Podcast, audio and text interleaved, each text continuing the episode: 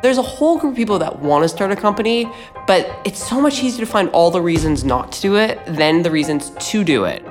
First, you have to figure out whether you can actually solve the problem you think you're setting out to solve. But as soon as you think you've solved it, then it's about how do you build this enduring business. And the go to market is a really important piece of it. And so for me, it was having these milestones along the way, even though they're small and they kind of seem insignificant in the rear view mirror, to help give me conviction to see where it went. So we decided to start Cloudflare. I just remember classmates who knew us well would come to me and be like, Michelle, why are you starting a company with Matthew Prince? And then people would ask Matthew, including like our advisor, why are you starting a company with Michelle Zatlyn? Like it was just not obvious. But at the end of the day, you're showing up at work every day trying to make it happen. You get to decide the way you want to do it. And there's lots of ways to be successful. So I think seek the input, but don't do it just because someone else did it that way. And ultimately, you're in charge. From GGV, this is Founder Real Talk, where we get real about the challenges that founders and startup executives face and how they've grown from tough experiences. I'm your host, Glenn Solomon, managing partner at GGV Capital.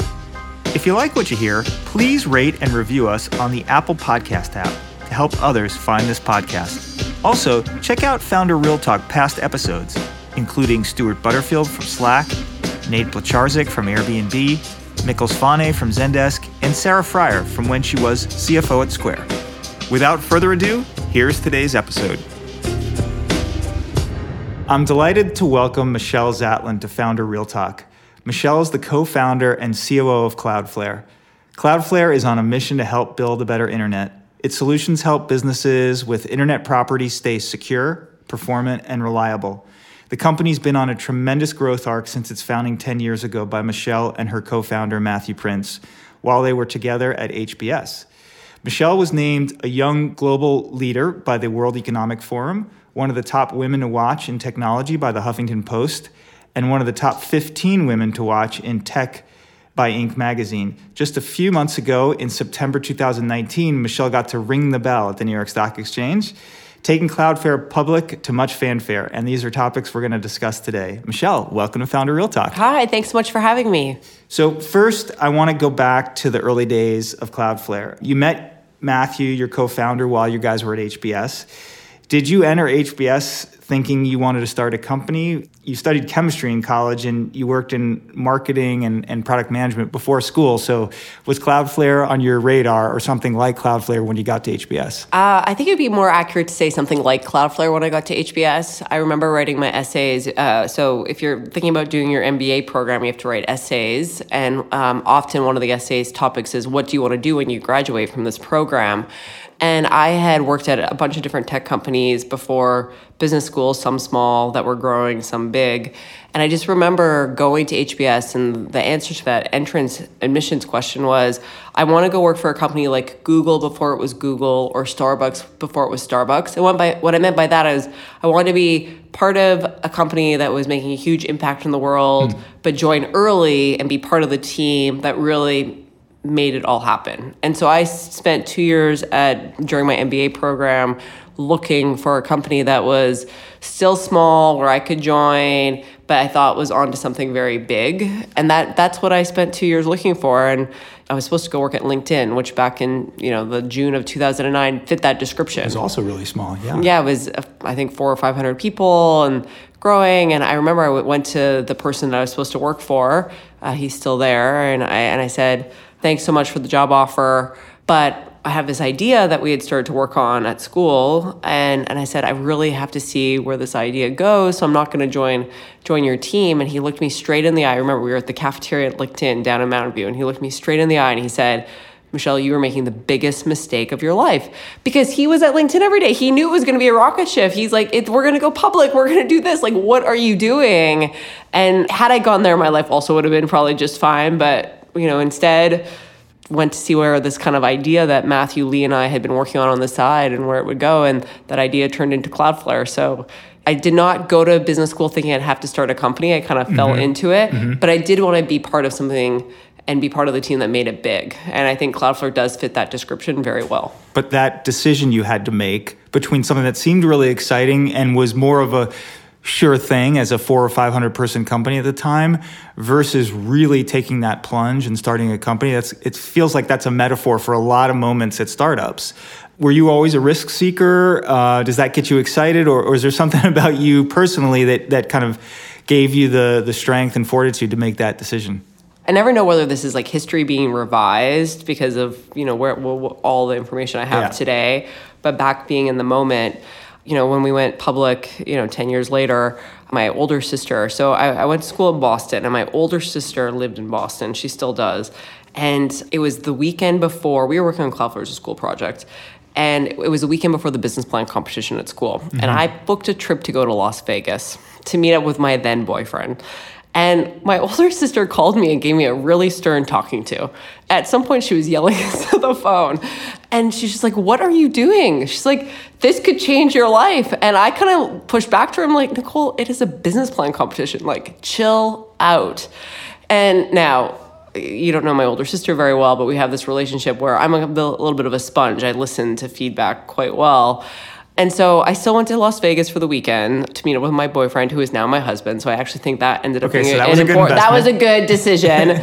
but I, I, changed my flight to go back to Boston to leave earlier so I wouldn't be so tired for the business plan competition the next day. I actually think that ended up being a really good decision too. And because you guys won that, competition. we ended up winning that competition. And now it's not because we won that competition that Cloudflare is successful. It's not that. But what the the reason why I tell this kind of long story is that there's some people who are like, I'm going to start a company no matter what. And I think that that's a totally different set of people. So if you're in that group, what I'm about to say doesn't apply to you. But there's a whole group of people that want to start a company, but it's so much easier to find all the reasons not to do it yeah. than the reasons to do it.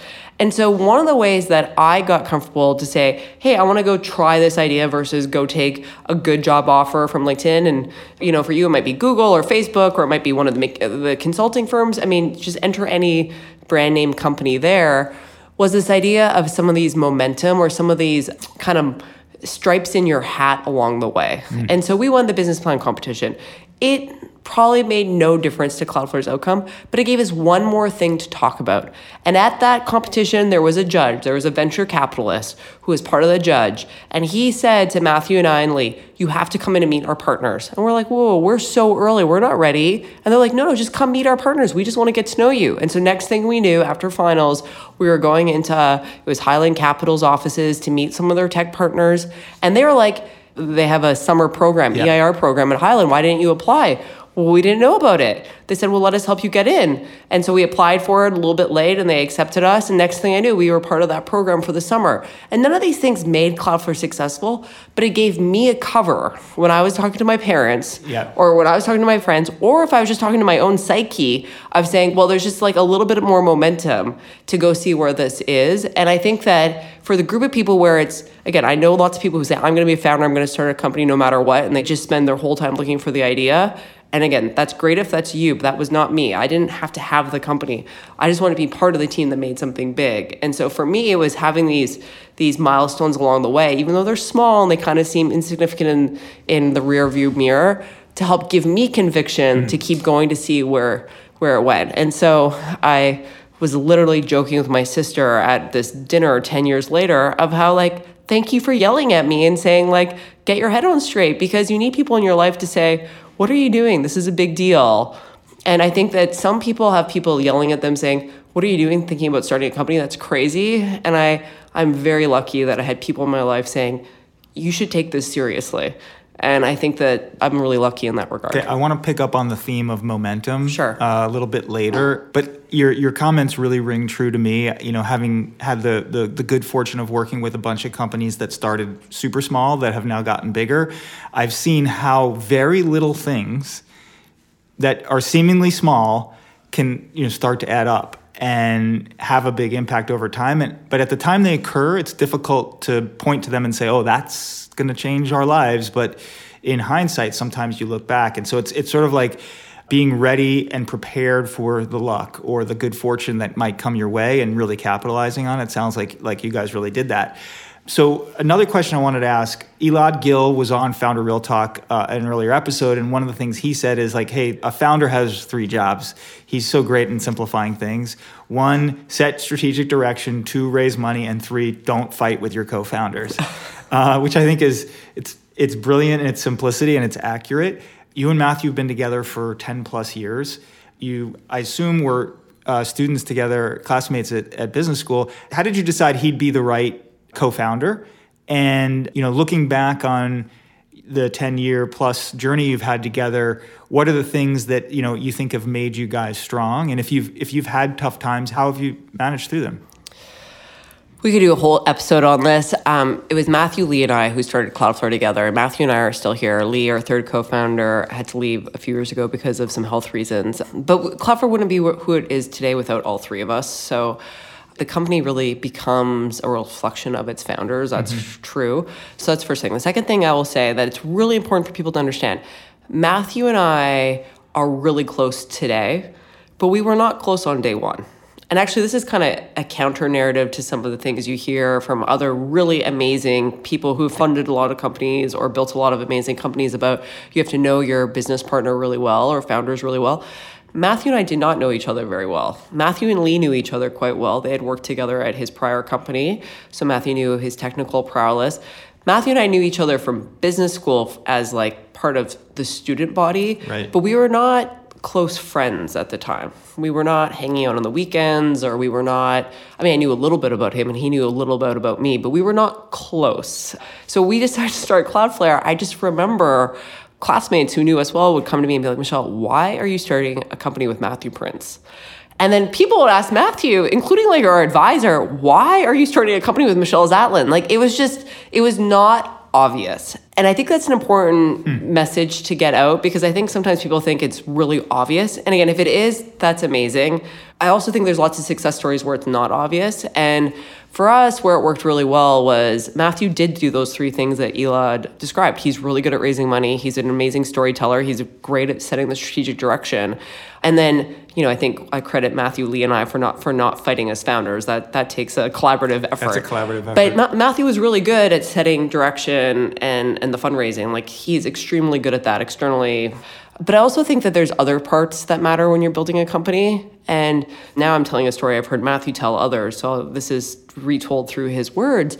His prior company, he started with somebody who he knew really, really well. And they had really lots of overlap in skills. Mm-hmm. And what happened is because they looked the exact same, they were both lawyers and technical, and they fought over every single decision in the company. And so he, when we started to work on Cloudflare, he was looking for someone that looked different than him.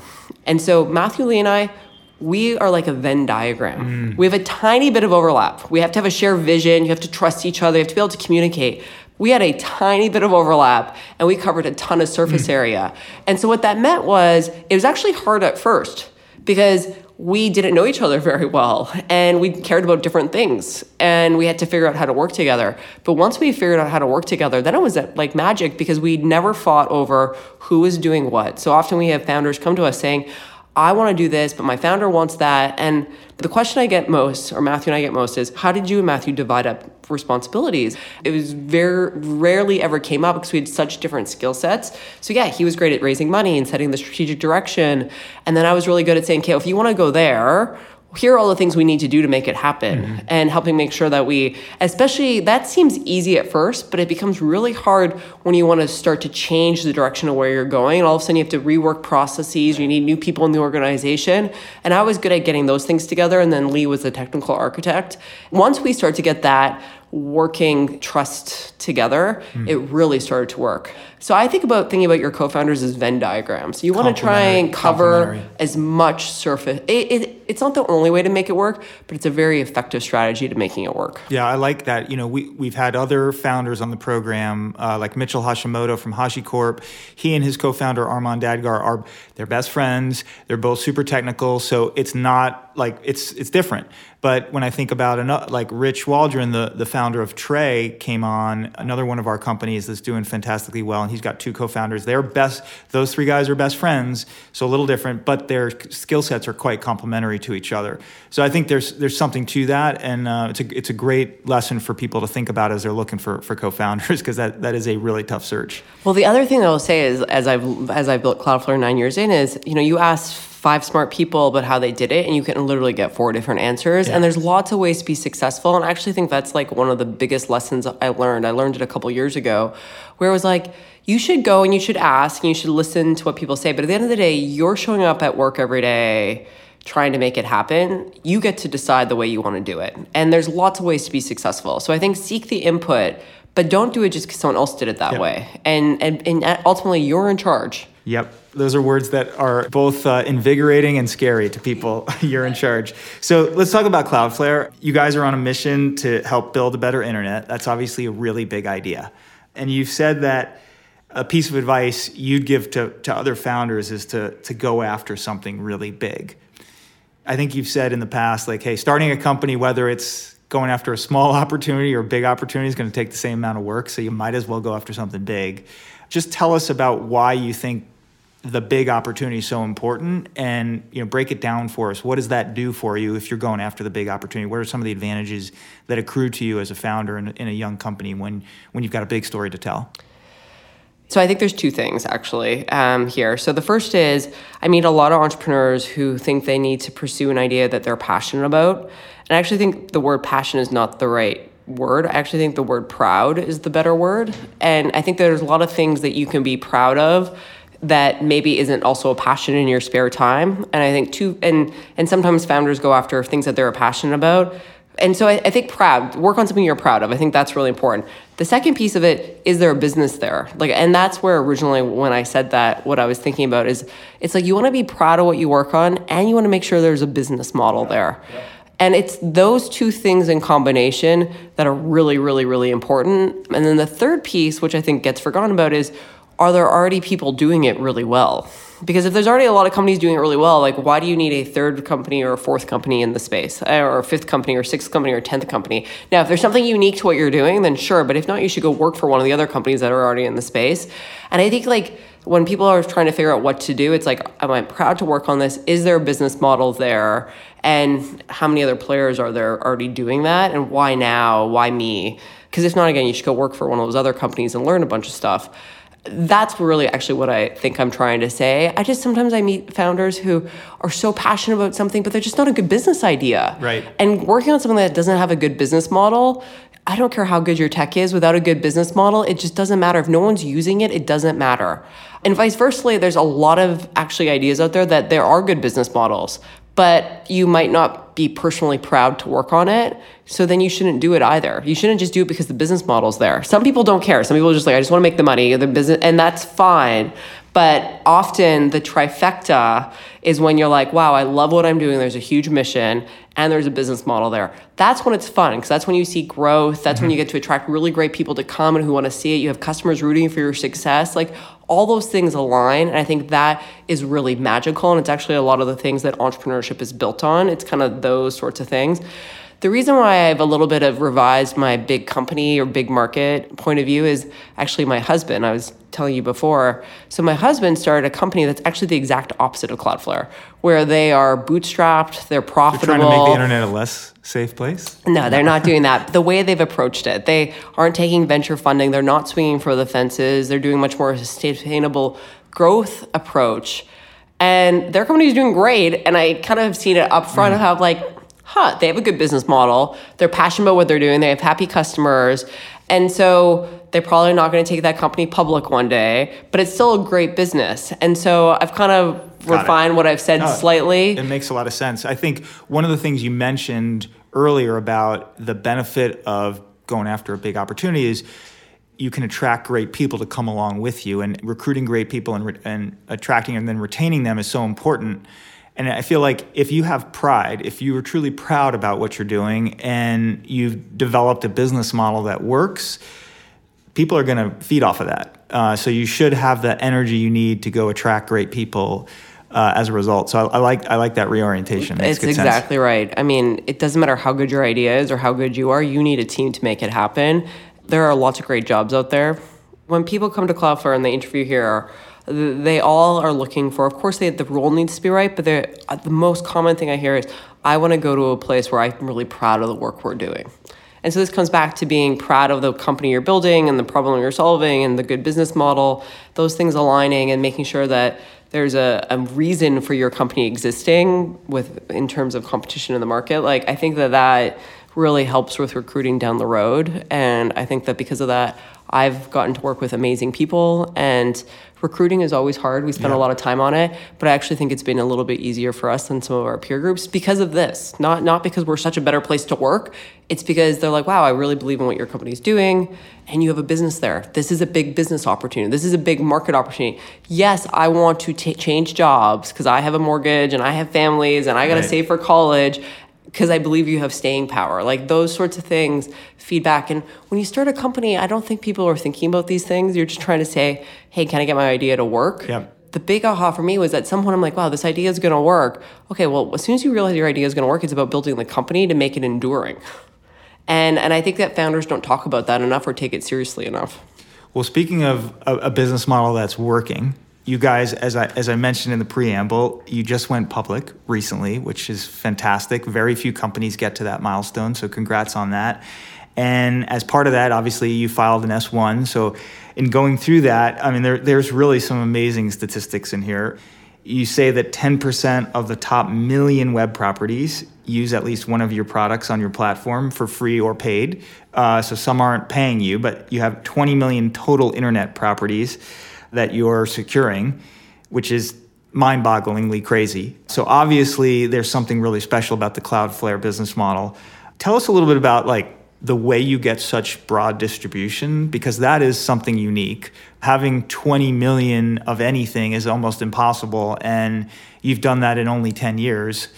How does how does that happen? I hope, Glenn, that people listen to your to your podcast and realize, huh, and they they think about the next generation of founders think about it and learn from our go to market, Yeah. and then take it and make it even more uh, more efficient And, for and we're sure to drive you from 20 to 30 million because there are so many people listening who have web properties that are yet unsecured. I would love that. Yes, all the entrepreneurs can use Cloudflare. That we'd we'd love to have you as a customer. So we're a SaaS-based business, a subscription-based business, and it's an amazing business model. It's a fairly nascent business model, and I think it's more, being getting more and more well understood. And we were able to learn from some other great SaaS models, and I think that we really were inspired by them. And, and then again, we made it our own. I think before there was a sense of you either had to go to market, because this is really about go to market. Mm-hmm. And actually, if there's one topic that is not talked about enough, it's go to market. It's Totally really agree. important. It is. I did not realize how important it was, but like it's like oh my god, it's it's so important. Is the faster you learn that, the better you can build Mm-hmm. your business. Back to like first you have to figure out whether you can actually solve the problem you think you're setting out to solve. But as soon as you think you've solved it, then it's about how do you build this enduring business, and the go to market is a really important piece of it. And I think like what we love are efficiencies. We love to be efficient. Like we really obsess over efficiency at Cloudflare. And we build a globally distributed network and we offer a free service as well as a paid service. And so we had to be efficient from in terms of how we deliver our service to millions of customers around the world from day one. And so we obsessed over it.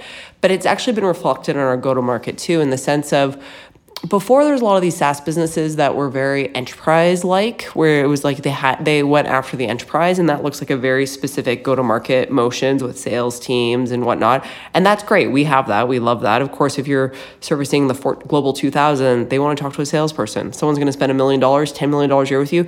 They want to call somebody. Yep. Makes sense, but it turns out what the internet has done and what Cloudflare has done and lots of other companies ahead of us done is they've opened up the market where they took these services that were previously reserved for just the largest organizations and made them available to developers, entrepreneurs, small businesses, the nonprofits, the governments where they don't they're never to pay us a million dollars.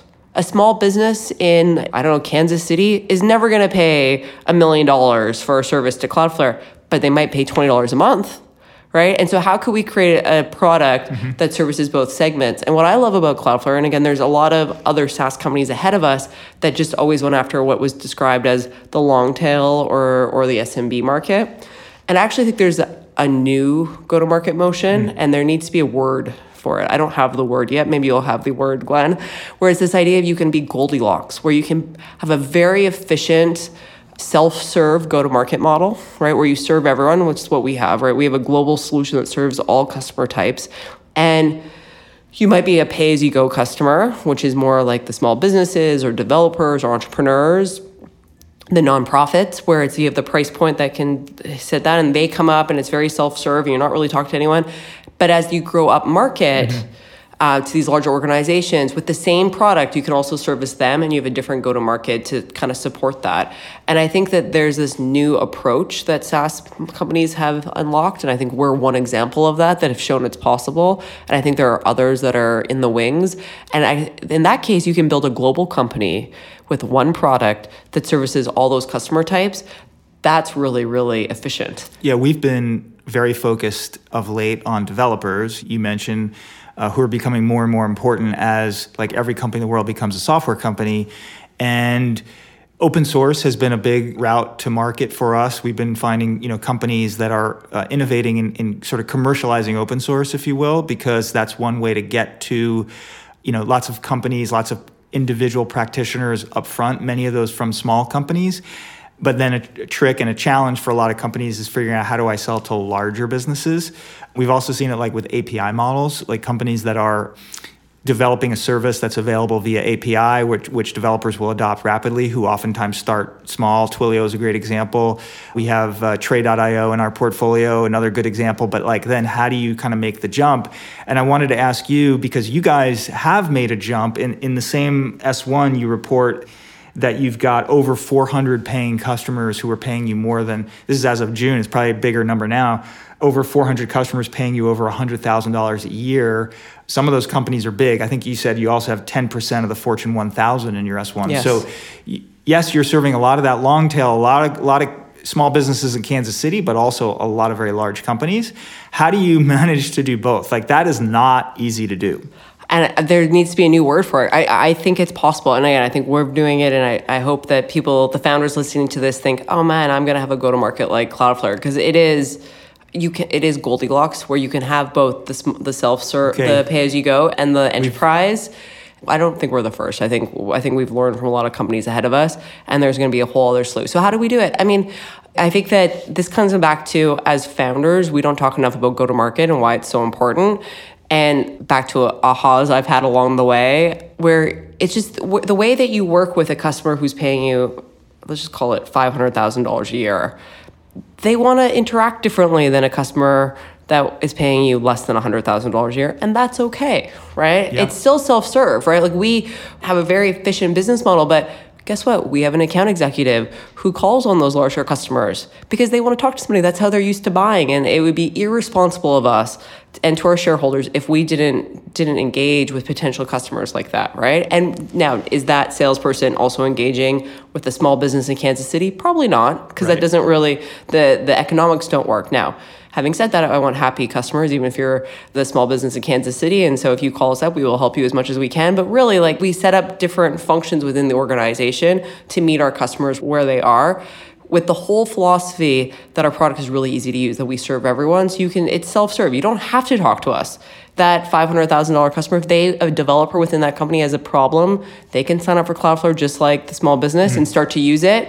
And then we have good systems internally saying, hey, this is a company that we might want to get to know better. And then we outreached proactively to them saying, hey, let's get to know with you. How else can you be using Cloudflare? What else can we be doing for you? Do you know about all these other sorts of things? And over time, grow the relationship. And so I think all three are really important. A lot, a lot of companies that start bottoms up and have success making the product really simple and easy to consume, like you guys have done, then have challenges when they break into larger accounts because in, inevitably larger enterprises have very specific needs and they might want to take the product in directions that aren't exactly congruent with simple and easy and good for the small business in Kansas City. How do you guys manage that tension when to the extent it occurs internally here at Cloudflare? It, uh, the snowflakes. We always say the one-offs, exactly. the snowflake syndrome. Every Fortune 1000 is a snowflake, though. Right. right? So. That is fair. I actually think that today that becomes less of an issue for us in terms of allocating product resources mm-hmm. and product roadmap than it did. Kind of, there's like a, I think, a period of a company's history mm. when you're still fairly small and growing really quickly and you just don't have the right you you're just trying to keep your head above water yep. And that's just the symptom of scaling a business it's hard to invest ahead of that demand growth so there's just a couple years of just everyone paddling really hard to keep their head above water and so there were definitely years where we would say do we really want to take that customer on? Or, oh man, maybe we can't expand into this part. I think I just was talking to a founder where they wanted to get rid of one of their business units because it was this exact problem where like we are having product resources, basically internal fights about who's getting enough resources and we're not allocating enough. I think that's actually more of a leadership question to manage. Mm. I think it's definitely if you take a step back and you have a framework and you you sort it out and you say, okay, what's best for the company? And somebody can decide, the CEO, the founder can decide, we're going to do these things. That means we're not going to do these things. Not because they're not important. We just can't physically do everything right now. And we'll get to it nine months from now, 12 months from now, 18 months from now. And again, I think it lasts a couple years. And if you can bridge those couple years of where you're spread too thin and you can get the organization onto the other side, you emerge a much stronger company mm-hmm. and much better at that. And you emerge with a much more diversified customer set. Sounds like having a sort of a clearly defined referee to help with those tough calls and prioritize uh, was, was important for you guys. And, and maybe that's a good sort of good message for founders who are going through that. It's, it's a high class problem to have and getting to the other side, I imagine for you guys was sort of instituting really professional product management and, and building out your engineering team to be able to support more programs at the same time. But I get that that transition is super tough. Well, this just comes back to the, I mean, it's actually a combination of all the three things we talked about before. Elad's point of one of the jobs of CEO is set strategic direction. I mean, that's kind of, that is a strategic direction. Exactly. What are the product resourcing yep. is going to be like during those times? Like, and it's not clear. You can't call anyone up and ask them because again, if you call 10 people up external to the company, you're going to get 10 different answers. So at the end of the day, you're going to have to make some hard calls and people are going to be unhappy. And it comes back to the recruiting piece. You're exactly right. Like, I just remember we brought in um, a really great head of product. Her name's Jen Taylor. She's still here today. And, you know, she was at Salesforce and Facebook and Adobe before she came to Cloudflare. And she just was a very professional product leader there is no way she would have joined us a day earlier than she did because she had a great job right. and she and, right. and we needed her two years before we could hire someone like her. But there's kind of again a couple years where you really are onto something but you don't quite have the professional operators you need to help scale to get there. And i just remember jen coming in she's like okay got it.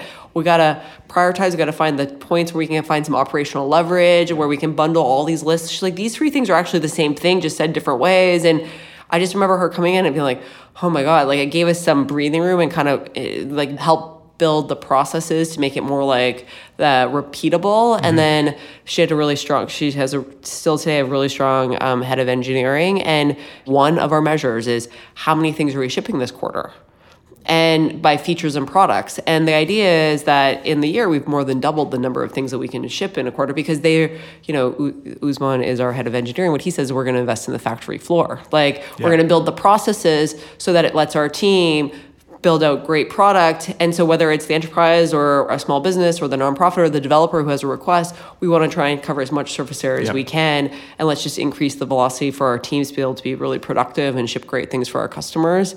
And so you can get there. It was a couple years where it was really hard to get the professional operators who can come in because they just don't want to join a company with less than 100 million in revenue. Some will. I made I made that up. I kind of think 100 million in revenue run rate, forward revenue run rate is a magic number where you can truly get true professional operators that you want to work with to come into your company. You can get a couple before, but it's really hard yeah. or very expensive. Well, well, speaking of kind of the team, I wanted to ask uh, lastly about you now have offices in seven countries.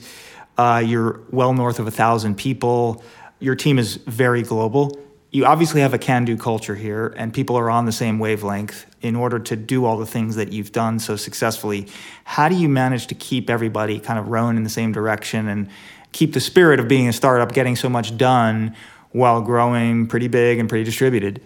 Yeah, well, that keeps me up at night every night. So I, I don't, I, I, don't, I feel like I, I mean, I have an answer to this question, but then I always think, oh, I take a, breath of air of like, are we doing enough? So we love shipping like Cloudflare, we're all about getting things done. So like start, middle, end. Turns out that's a skill. Some people can't start projects and some people really cannot ship projects, whether it's an engineering project or a marketing initiative. And so we talk a lot about, about like ship, ship, ship, rolling thunder, just like momentum. We mm-hmm. talk about it all the time. And we have a lot of mechanisms built into the company to help keep that top of mind. So for example, we plan a budget for the year, of course, But every quarter, we do a company wide kind of two week planning process where the whole company, whether you're on the product team or on a finance organization, go through kind of a planning process of what they're going to deliver for the company in the next quarter. And I could pull it up right now if I wanted to, a spreadsheet that kind of lists the top, you know, 100, 200 most important things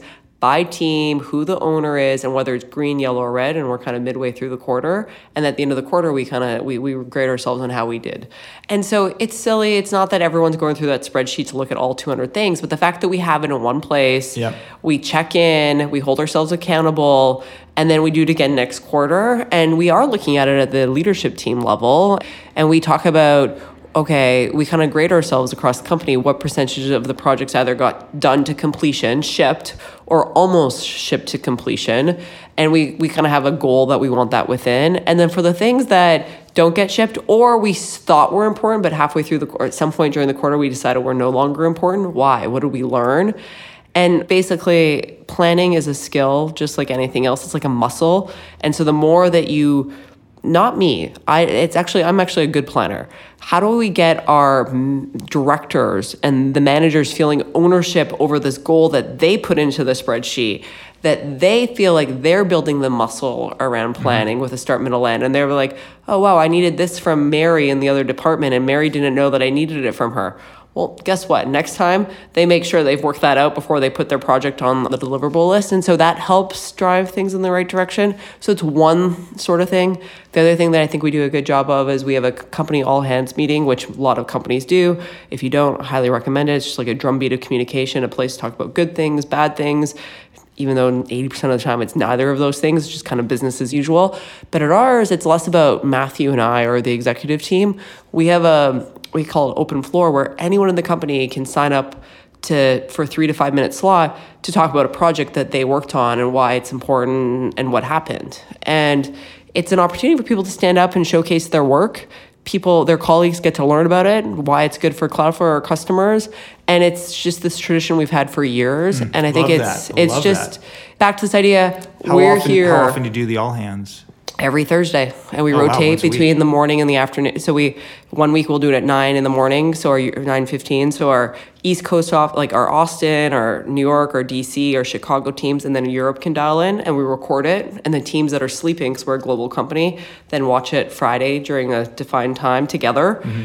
and then the next week we'll do it at 5.15 for our asia teams to be able to dial in and then the next day and the next friday the next day all the all the offices that were you know at home with their families or sleeping they watch it together the next time so it's it's just baked into our culture of cloudflare our standard operating cool. procedure and it just kind of reinforces this idea of shipping show your work we're awesome. making progress momentum matters Momentum matters.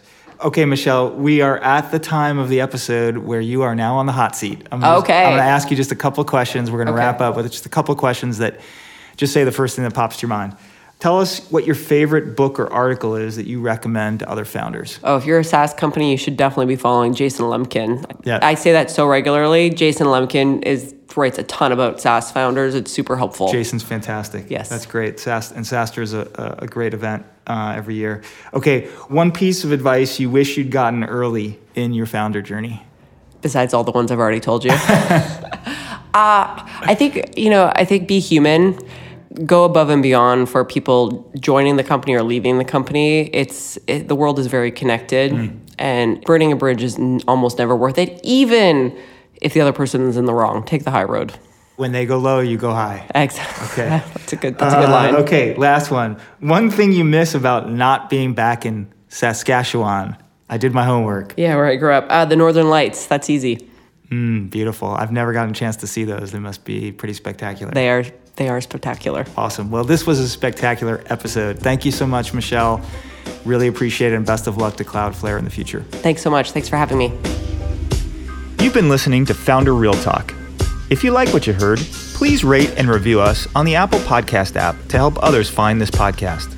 If you have any questions you'd like us to ask our guests or founders you'd like to hear on this podcast, feel free to email us at founderrealtalk at ggvc.com.